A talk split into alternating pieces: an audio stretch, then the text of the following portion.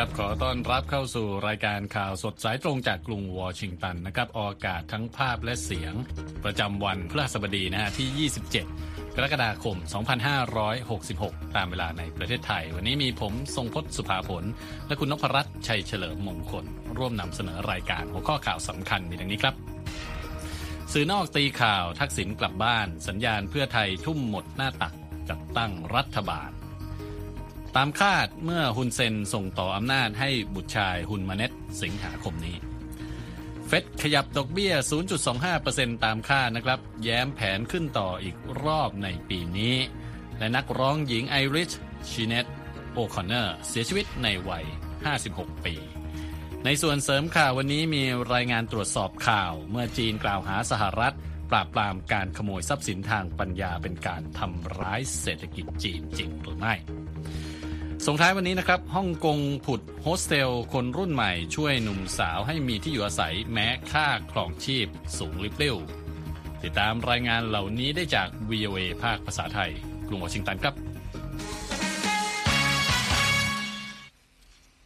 ครับเริ่มกันด้วยข่าวที่สื่อต่างประเทศก็ติดตามกันอย่างใกล้ชิดนะครับสำหรับการเมืองไทยล่าสุดก็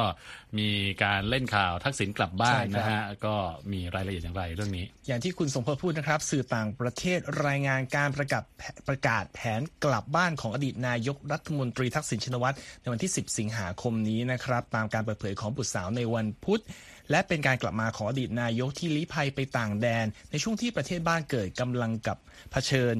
ทางตันทางการเมืองหลังเลือกตั้งเมื่อเดือนพฤษภาคมครับ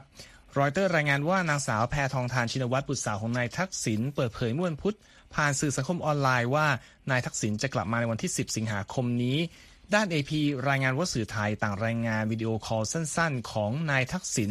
ระหว่างที่ผู้สนับสนุนพรรคเพื่อไทย ร่วมฉลองวันเกิดให้กับเขาที่จังหวัดอุบลราชธานี ว่านายทักษิณประกาศว่าจะกลับประเทศไทยในอีกไม่กี่วันข้างหน้านี้นะครับ ฝั่งพรรคเพื่อไทยก็ปฏิเสธที่จะให้ความเห็นต่อการกลับมาของนายทักษิณครับ และบอกว่าทางพรรคไม่มีส่วนเกี่ยวข้อง และที่ผ่านมาอดีตนายกผู้นี้ประกาศว่าจะกลับไทยมาหลายครั้งก่อนจะเปลี่ยนใจในที่สุดนะครับ ขณะที่รอยเตอร์รายงานด้วยว่านายทักษิณกล่าวกับผู้สนับสนุนว่าเศรษฐกิจจะพัฒนาขึ้นอย่างมากภายใต้รัฐบาลเพื่อไทย ด้านพลตำรวจเอกสุรเชษฐ์หักพานรองผู้บัญชาการตำรวจแห่งชาติเปิดเผยกับรอยเตอร์ว่านายทักษิณในวัย 74 ปีผู้นี้จะต้องกลับเข้าสู่กระบวนการยุติธรรม โดยกล่าวว่าตำรวจต้องปฏิบัติหน้าที่ตามปกติเมื่อเครื่องบินลงจอด เขาคือนายทักษิณต้องไปขึ้นศาลและรับฟังคำตัดสินนะครับ ด้านศาสตราจารย์ธิตินันพงศ์สุทธิรักษ์แห่งคณะรัฐศาสตร์จุฬาลงกรณ์มหาวิทยาลัย ให้ทัศนะกับรอยเตอร์ว่าการกลับมาของนายทักษิณคือสัญญาณที่มีแนวโน้มว่าพักเพื่อไทยได้หาทางที่จะจัดตั้งรัฐบาลชุดใหม่ได้แล้ว แต่อาจต้องตัดสัมพันธ์กับพักก้าวไกล เพื่อให้รัฐบาลชุดใหม่เกิดขึ้น โดยกล่าวว่าเพื่อไทยกำลังเทหมดหน้าตัก และบอกด้วยว่าพวกเขาจะร่วมจัดตั้งรัฐบาลและโดดเดี่ยวก้าวไกล และส่วนหนึ่งของข้อตกลงก็คือการพาทักษิณกลับบ้านครับ พรรคก้าวไกลระบุนะครับว่าการกลับมาของอดีตนายกผู้นี้เป็นเรื่องส่วนตัวและไม่เกี่ยวข้องกับการจัดตั้งรัฐบาล ทั้งนี้การประชุมสภาเพื่อบวชนายกรัฐมนตรี ครั้งที่ 3 แล้วก็ถูกเลื่อนออกไปจากสัปดาห์นี้นะครับ เพื่อให้สารรัฐธรรมนูญ วินิจฉัยคำร้องจากผู้ตรวจการแผ่นดินเกี่ยวกับยติ ห้ามการเสนอชื่อนายพิธาซ้ำว่าขัดต่อรัฐธรรมนูญหรือไม่ ซึ่งทาง วันมูฮัมหมัดนอมทาหัวหน้าพักประชาชาติในฐานะประธานสภาผู้แทนราษฎรก็กล่าวกับผู้สื่อข่าวว่า ตนหวังว่าสารรัฐธรรมนูญจะดำเนินการอย่างเร่งด่วนเกี่ยวกับคำร้องนี้ และเปิดทางให้มีการโหวตเลือกนายกรัฐมนตรีต่อไปครับ คุณทรงพจน์ครับผม จากเรื่องของนายอดีตนายกไทยครับนะฮะที่กำลังจะได้กลับบ้านไปเรื่องของนายกรัฐมนตรีกัมพูชาอืมซึ่งกำลังจะกลายเป็นอดีตบ้างครับนะครับ เมื่อนายกรัฐมนตรีฮุนเซนนะฮะ ระบุในวันพุธว่าเขาจะก้าวลงจากตำแหน่ง และส่งมอบอำนาจให้กับฮุนมาเน็ตบุตรชายในเดือนหน้านะครับ สิ้นสุดการปกครอง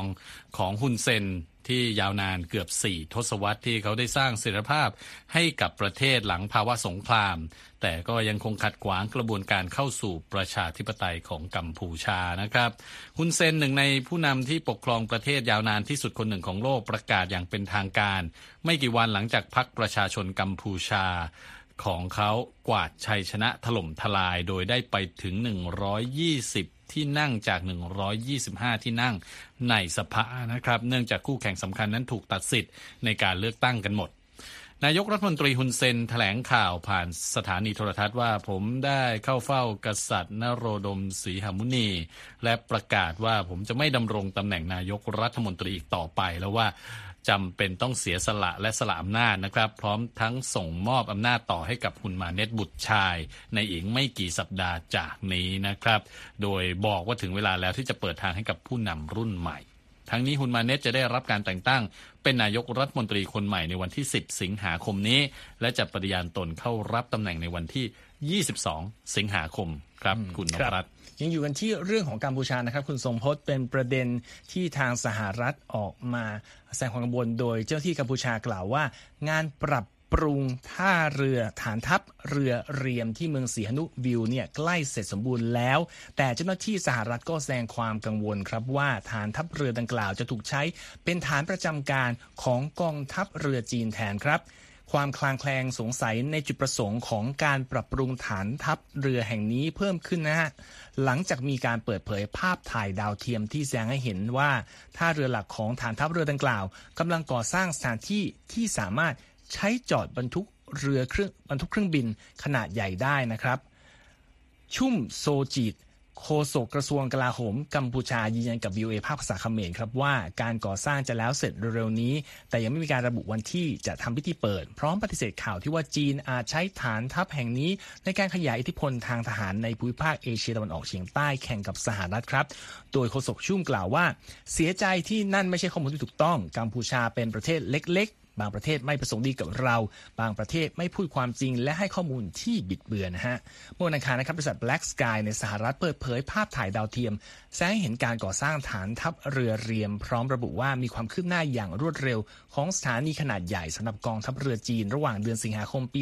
2021 และเดือนกรกฎาคมปี 2023 ครับคุณสมพศ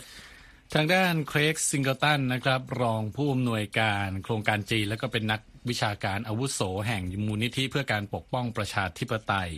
ระบุว่าท่าเรือน้ำลึกที่ฐานทัพเรียมนั้นมีลักษณะเดียวกันกับท่าเรืออีกแห่งหนึ่ง ที่จีนสร้างไว้ที่จิบูตีนะครับคุณนพรัตน์ครับและมีความยาว 363 เมตร ซึ่งก็หมายความว่าสามารถรองรับเรือขนาดใหญ่ที่สุดของจีนได้ รวมทั้งเรือบรรทุกเครื่องบิน ฝูเจี้ยนลำใหม่ที่มีความยาวถึง 300 เมตรด้วยเมื่อเดือนสิงหาคมปีที่แล้วนะครับรัฐมนตรีว่าการกระทรวงการต่างประเทศสหรัฐแอนโทนีบริงเคนชูประเด็นเรื่องฐานทัพเรือเรียมแห่งนี้นะครับกับรัฐบาลกัมพูชาระหว่างเยือนกรุงพนมเปญโดยเกรงว่าจะถูกใช้เป็นฐานบัญชาการกองทัพเรือของจีน ในการคุกคามชาติต่างๆ ในเอเชียตะวันออกเฉียงใต้นะครับรัฐมนตรีบริงเคนยังได้กล่าวกับ VOA ภาคภาษาเขมรว่าสิ่งสำคัญที่สุดของสหรัฐ คือการรับรองว่ากัมพูชาจะเป็นอิสระ ด้านนโยบายต่างประเทศ และไม่รู้สึกว่าถูกกดดันจากชาติใด ซึ่งในกรณีของฐานทัพเรียม บรรดาชาติในภูมิภาคนี้ต่างกังวลว่าจะมีชาติใดชาติหนึ่งที่มีอำนาจควบคุมพิเศษเหนือพื้นที่นั้นนะครับ หรือส่วนใดส่วนหนึ่งของฐานทัพเรือจะถูกนำไปใช้ หรือมีการกระทำที่คุกคามความมั่นคงของประเทศอื่นในภูมิภาคนี้นะครับ ทางด้านนักวิเคราะห์การเมืองอีกผู้หนึ่งนะครับไอมโสวรรณรา กล่าวกับ BOA บอกว่าประเด็นเรื่องฐานทัพเรือเรียมนั้นเป็นประเด็นอ่อนไหวอย่างยิ่งนะครับ และรัฐบาลกัมพูชาจำเป็นต้องโปร่งใสในเรื่องนี้ สหรัฐก็กล่าวหาจีนนะครับ บอกว่าจีนเนี่ยส่งทหารไปประจำการที่ฐานทัพเรือเรียม ซึ่งจะถือเป็นฐานทัพเรือนอกประเทศแห่งที่สองของจีน ต่อจากที่จิบูตีในแอฟริกาอย่างที่กล่าวไป และเป็นแห่งแรกในแถบอินโดแปซิฟิกด้วยนะครับ ซึ่งก็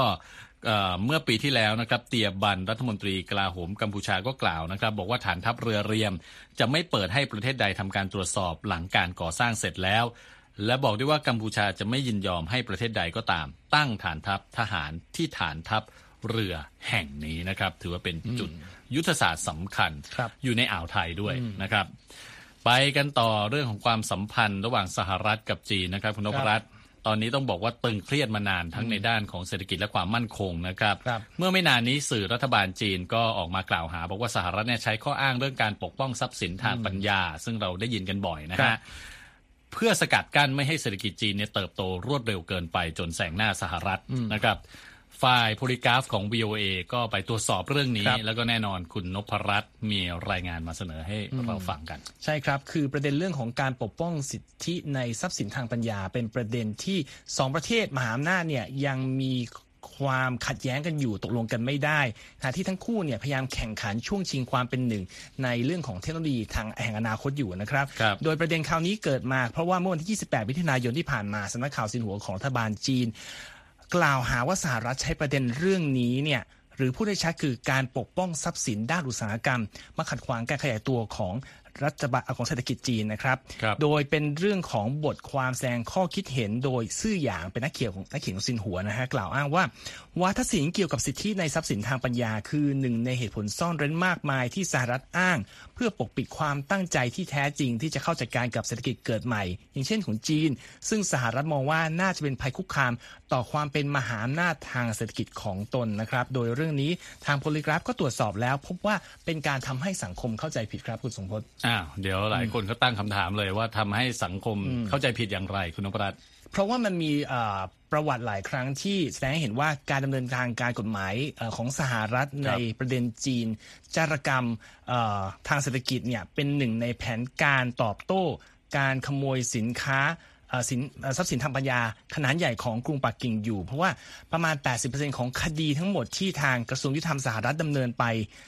ในเพราะปี 2021 นะครับ มันเกี่ยวข้องกับกิจกรรมทางเศรษฐกิจที่ผิดกฎหมายของจีนทั้งนั้นนะครับ โดยทาง FBI หรือว่าสำนักงานสืบสวนกลางของสหรัฐประเมินว่า การขโมยความลับทางการค้า สินค้าปลอมแปลง และซอฟต์แวร์ที่ถูกละเมิดลิขสิทธิ์โดยจีนนั้น ส่งผลเสียต่อเศรษฐกิจสหรัฐเป็นมูลค่าอย่างน้อย 235,000 ล้านถึง 600,000 ล้านดอลลาร์ต่อปีเลยนะครับคุณสมพศ FBI กล่าวด้วยว่าจีนเนี่ยใช้ความที่ตัวเองมีตลาดขนาดใหญ่เนี่ยดึงดูดประเทศอ่อ ผู้ลงทุนและธุรกิจประเทศอื่นๆเข้ามา ก่อนใช้กระบวนการวิศวกรรมย้อนกลับเพื่อนำเทคโนโลยีต่างประเทศมาเป็นของตนเอง เพื่อช่วยประหยัดเวลาและเงินทองของธุรกิจจีนเองนะครับ ส่วน American Enterprise Institute หรือว่า AEI เป็นองค์กรคลังสมองที่ตั้งอยู่ในกรุงวอชิงตัน ก็สรุปไว้ในรายงานที่ชื่อ China Technology Strategy Leverage Before Growth ที่ออกมาเมื่อวันที่ 8 มิถุนายนว่า เช่นเดียวกับยุทธศาสตร์ทางทหาร ยุทธวิธียุทธวิธีทางเศรษฐกิจของจีนนั้น เป็นสิ่งที่ไม่ได้สมมาตรกล่าวคือ ใช้ประโยชน์จากระบบของอเมริกาที่ตั้งบนพื้นฐานเปิดกว้าง และสร้างความมั่นคงพร้อม ๆ กับการปกป้องบริษัทขนาดใหญ่ของตน และทำการขู่เข็นไม่ให้ให้มีการโอนถ่ายเทคโนโลยี จากนั้นค่อยกำจจำกัดคู่แข่งต่างชาติออกไปจากตลาดครับ ครับ เดี๋ยวจะบอกว่าเป็นรายงานที่กล่าวหาลอยๆ มีตัวอย่างในกรณีที่พูดถึงเนี่ยฮะ มีบ้างไหมใช่ ในช่วงปีกว่าๆสองปีเนี่ยมีหลายอย่างนะครับ อันแรกเป็นบริษัทชื่อ GE Aviation ครับเป็นบริ Aviation เป็นบริษัทที่เกี่ยวกับเอ่อผลิตเครื่องยนต์เครื่องบินของสหรัฐในปี 2022 คือเริ่มต้นเมื่อปี 2021 นะครับ ลูกขุนของ รัฐบาลสารรัฐบาลกลางสหรัฐชุดหนึ่งตัดสินว่าสู้หยานจุ้นเป็นเจ้าที่หน่วยข่าวกรองรัฐบาลจีนเนี่ยมีความผิดในข้อหาจารกรรมทางเศรษฐกิจพยายามขโมยความลับด้านการค้า ตัดสินจำคุกไปแล้ว 20 ปีนะครับ เพราะว่าคนคนนี้เนี่ยไปเข้าหาพนักงานบริษัท GE Aviation รายหนึ่งตั้งแต่ปี 2017 เพื่อให้ขโมยกระบวนการออกแบบ แล้วก็รายละเอียด จำเพาะระบบของสิ่งที่เป็นโมดูลพัดลม เครื่องยนต์เครื่องบินเอ่อที่เป็นผลงานเฉพาะของบริษัทแห่งนี้ครับซึ่ง GE เป็นบริษัทเดียวในโลกที่สามารถผลิตเรื่องนี้ได้ และสุดท้ายนี่ FBI ก็ตามจับสู้ได้ เพราะว่าไปนัดแลกของและเงินกันที่บรัสเซลส์นะครับ อีกคดีหนึ่งก็คือบริษัทเป็นคดีชื่อ APT 41เขาบอก APT 41เนี่ยเป็นปฏิบัติการหน่วยราชการรับของรัฐบาลจีนเอ่อที่ดูแลเรื่องเกี่ยวกับเอ่อ การขโมยทรัพย์สินทางปัญญา และข้อมูลที่มีความอ่อนไหว เป็นการเปิดเผยของ Cyber Reason เป็นบริษัทด้านความมั่นคงไซเบอร์อยู่ในนครบอสตันนะครับเขาบอกว่าปฏิบัติการเนี้ยไปการขโมยหลาย ๆ อย่างเนี่ยมาจาก 3 บริษัท 30 แห่งแล้ว แล้วก็สิ่งที่ได้มาก็เป็นพวกพิมพ์เขียวเทคโนโลยีล้ำยุค ซึ่งส่วนใหญ่ยังไม่ได้มีการจดสิทธิบัตรมามานะครับ แล้วก็เช่นแผนพิมพ์ภาพพิมพ์ พิมพ์เขียว เครื่องบินรบ เฮลิคอปเตอร์ขีปนาวุธ แล้วก็แม้กระทั่งอ่าทรัพย์สินทางปัญญาเกี่ยวกับเอ่อยารักษาโรคเช่นเบาหวานโรคอ้วนโรคซึมเศร้าแล้วก็แผงโซล่าร์คดีสุดท้ายจะพูดถึงคือคดีหัวเว่ยซึ่งหลายคนเคยได้ยินใช่ แต่ว่ามันก็ย้อนไปที่ปี 2020 ที่มีคดีกันเพราะว่าครับกระทรวงยุติธรรมสหรัฐฟ้องบริษัทแห่งนี้ ว่าทำการขโมยความลับทางการค้า จากบริษัทสหรัฐ 6 แห่งมาถึง 2 ทศวรรษแล้ว แล้วสุดท้ายก็คือสรุปใช้การช่อโกงและหลอกลวงล่อลวง ดึงเทคโนโลยีซับซ้อนของสหรัฐมา แล้วก็มาผลิตสินค้าราคาถูกกลับมาขายในสหรัฐ ซึ่งเป็นการเอาเปรียบสหรัฐอย่างไม่เป็นธรรม แล้วก็ทำให้ตัวเองก้าวขึ้นมาเป็นยักษ์ใหญ่ในวงการได้ นี่คือคดีที่พิสูจน์ว่ามันมีเรื่องนี้เกิดขึ้นจริงครับครับข้อมูลเยอะนะฮะรายละเอียดต่างๆเนี่ยสามารถเข้าไปอ่านได้ครั้งนะครับ ทางเว็บไซต์ voa thai com นะครับ อยู่ในหมวดของตรวจสอบข่าว มีรายงานการตรวจสอบข่าวหลายเรื่องด้วยกันที่เราจะทำไว้นะครับ ในนี้ติดตามเราได้ทางสื่อสังคมออนไลน์นะครับ Facebook Facebook YouTube Twitter และ Instagram ครับ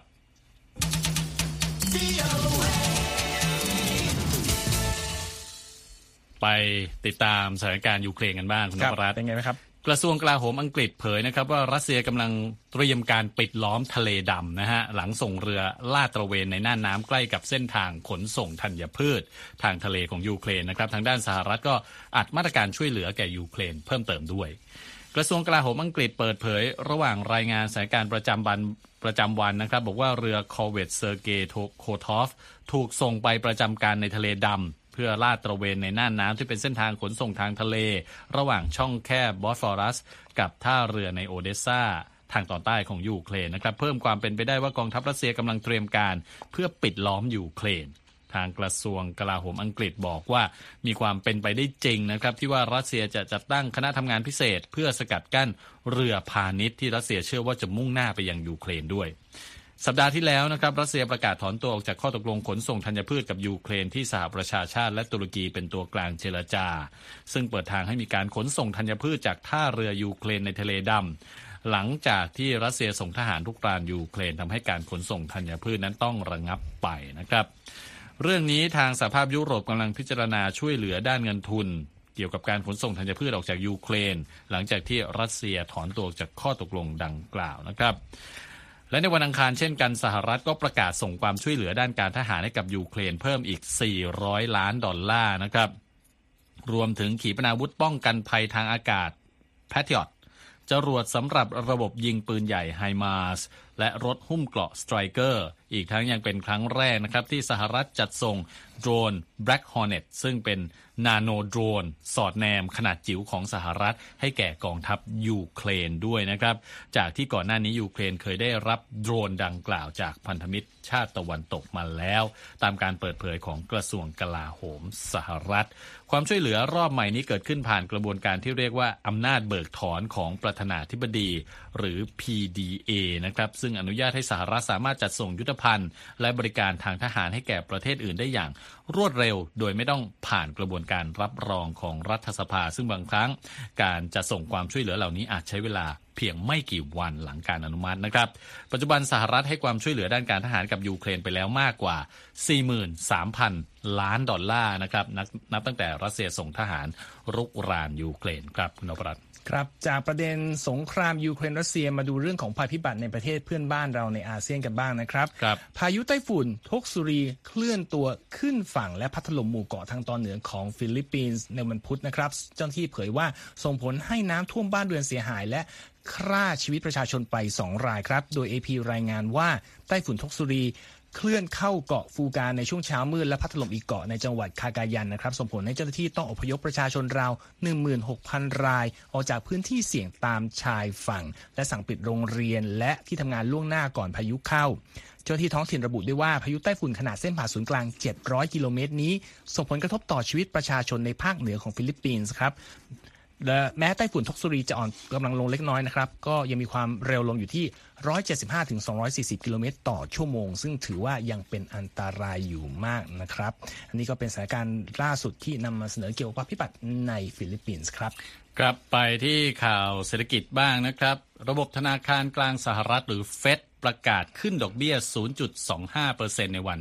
พฤษพฤหัสบดีนะครับ ซึ่งเป็นไปตามที่คาด เป็นการขึ้นดอกเบี้ยนโยบายสูงสุดในรอบ 16 ปีนะครับจากปัจจัยของทิศทางเงินเฟอ้อที่ยังสูงต่อเนื่อง พร้อมแย้มแผนขยับดอกเบี้ยต่ออีกในปีนี้นะครับ คณะกรรมการกำหนดนโยบายการเงินของระบบธนาคารกลางสหรัฐมีมติขึ้นดอกเบี้ยนโยบาย 0.25%เอ่อเป็นตอนนี้ขึ้นไปเป็น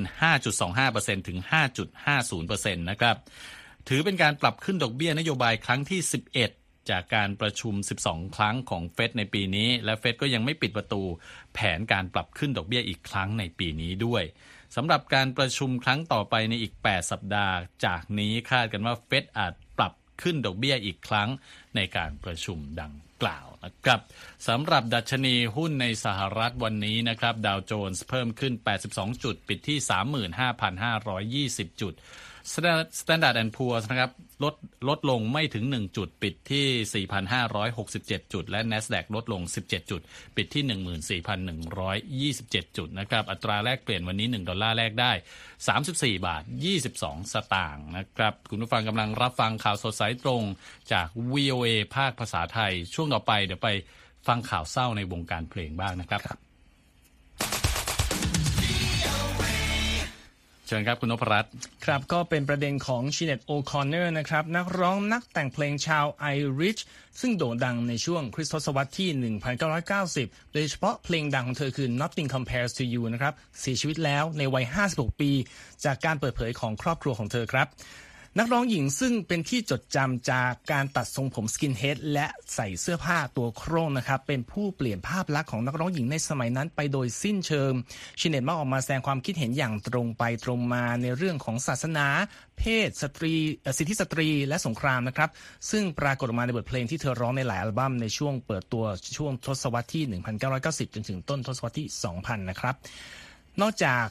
นี้ผู้คนยังจดจำการปรากฏตัวของเธอในรายการ Saturday Night Live ด้วยนะครับ คุณส่งโพสที่เธอฉีกรูปของพระสันตะปาปาจอห์นปอลที่ 2 ท่ามกลางความตกตะลึงของผู้ชมทางทีวีด้วยชิเนดเองเนี่ยเปลี่ยนมานับถือศาสนาอิสลามเมื่อปี 2018 นะครับ และเปลี่ยนชื่อเป็นชูฮาดาซาดากัตเธอป่วยด้วยอาการด้านสุขภาพจิตมาเป็นเวลาหลายปีครับ แล้วก็บุตรชายวัยรุ่นของเธอก็เพิ่งปลิดชีวิตตัวเองไปเมื่อปีที่แล้ว นายกรัฐมนตรีไอร์แลนด์ลีโอวารัดการ์โพสต์ข้อความทางสื่อสังคมออนไลน์ X หรือ Twitter นะครับว่าบทเพลงของเธอเป็นที่หลงรักไปทั่วโลก และความสามารถของเธอก็ไม่สามารถหาคนเทียบเคียงได้นะครับ อันนี้ก็เป็นข่าวเศร้าจากวงการบันเทิงที่เกิดขึ้นอีกครั้งนะครับ ครับผมก็มีบุคคลเสียชีวิตหลายรายนะฮะในช่วงไม่กี่เดือนที่ผ่านมาในวงการเพลงนะครับครับไปส่งท้ายกันวันนี้นะฮะไปที่ฮ่องกงกันบ้างครับ คือฮ่องกงตอนนี้นะฮะมีปัญหาขาดแคลนที่อยู่อาศัยมาเป็นเวลานานแล้วนะฮะแล้วก็หนุ่มสาวเนี่ยต้องพยายามจะหาที่อยู่อาศัยของตัวเอง จนมีโครงการที่เรียกว่า Youth Hostel หรือว่าห้องพักสำหรับคนหนุ่มสาวเนี่ยออกมานะครับ คุณธัญพรสุนทรวงศ์มีรายงานเรื่องนี้จากรอยเตอร์สมาเสนอครับ Hello เชลซีถังตัวแทนขายประกันภัยในฮ่องกงวัย 23 ปี เปิดห้องพักของเธอที่อาศัยอยู่กับแฟนหนุ่มขนาด 30 ตารางเมตร ที่เต็มเปี่ยมไปด้วยความสุขและโอกาส ซึ่งแทบจะไม่เคยเกิดขึ้นมาก่อนเลยสำหรับคนหนุ่มสาวแบบพวกเขา ในตลาดที่อยู่อาศัยที่แพงที่สุดในโลกแห่งนี้ค่ะ เชลซีเป็นหนึ่งในผู้โชคดีไม่กี่รายที่ได้รับเลือกให้เป็นส่วนหนึ่งของโครงการที่อยู่อาศัยใหม่สำหรับคนหนุ่มสาวในฮ่องกงซึ่งมอบโอกาสให้คนหนุ่มสาวเหล่านั้นได้เข้าพักอาศัยใน Youth Hostel ซึ่งได้รับเงินช่วยเหลือจากรัฐบาลค่ะ系嘛？跟住我哋我哋成日咧就哇呢个平喎呢个但好远。เชลซีกล่าวว่าตอนที่เธอและแฟนหนุ่มมองหาอพาร์ตเมนต์ทั้งสองรู้สึกว่าที่พักส่วนใหญ่มีราคาแพงเกินไป หรืออยู่ไกลจากตัวเมืองมากเกินไป หากรวมค่าเดินทางแล้วจะต้องมีค่าใช้จ่ายเกือบเดือนละ 1,300 ดอลลาร์หรือราว 45,000 บาท ซึ่งถือเป็นอัตราส่วน 40%ของรายได้ต่อเดือนของเธอเลยทีเดียวนะคะ แต่ตอนนี้เธอจ่ายเงินค่าเช่าเดือนละเกือบ 500 ดอลลาร์ หรือประมาณ 17,300 บาทเท่านั้น ซึ่งน้อยกว่าที่ชาวฮ่องกงหลาย ๆ คน ต้องเสียค่าใช้จ่ายสำหรับที่พักอาศัยที่แย่ที่สุดของเมืองซะอีกค่ะ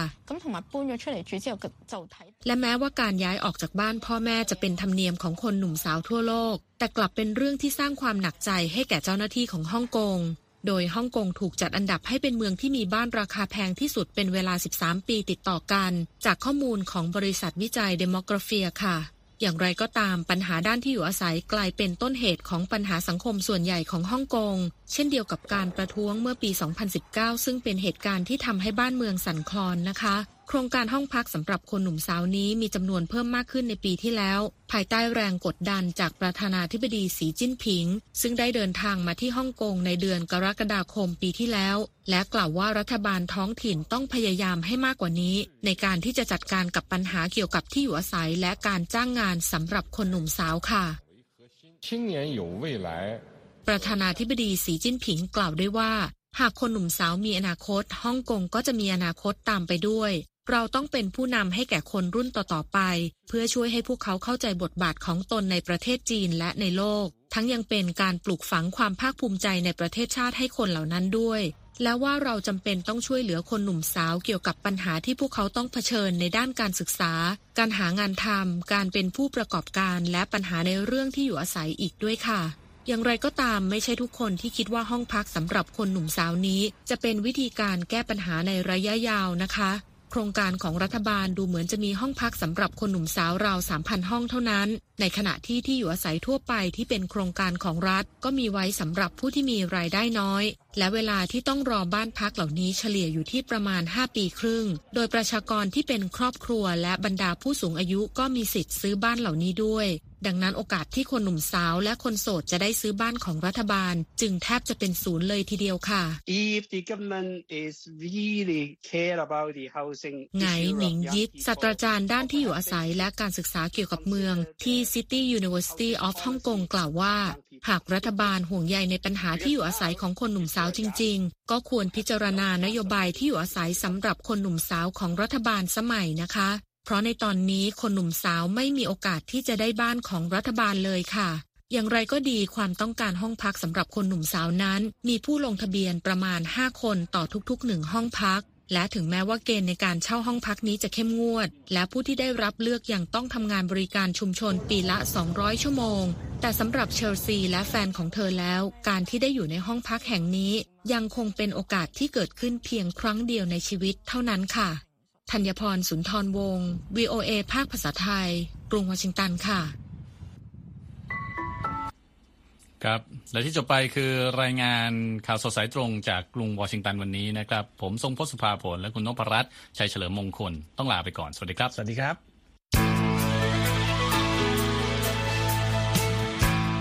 ครับและที่จบไปเป็นรายการจาก VOA ภาคภาษาไทย รายงานสดส่งตรงจากกรุงวอชิงตันประเทศสหรัฐ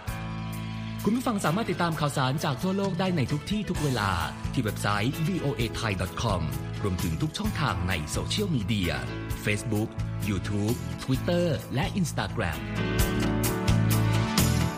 เริ่มต้นวันด้วยการอัปเดตข่าวสารจากทั่วโลก ผ่านรายการข่าวสดสายตรงจาก VOA ภาคภาษาไทย และสุดสัปดาห์กับ VOA ทั้งยังเรียนรู้เรื่องราวทางวัฒนธรรม และไลฟ์สไตล์ ผ่านรายการภาษาอังกฤษแบบอเมริกันของเรา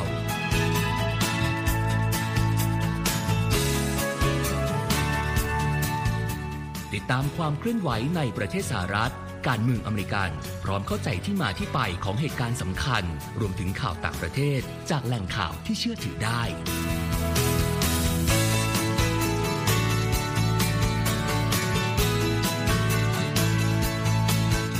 นอกจากนี้ VOA ยังมีบทสัมภาษณ์และคอนเทนต์แบบ Exclusive จากบุคคลที่น่าสนใจหลากหลายวงการ และยังมีเรื่องราวของคนไทยในประเทศสหรัฐอีกด้วย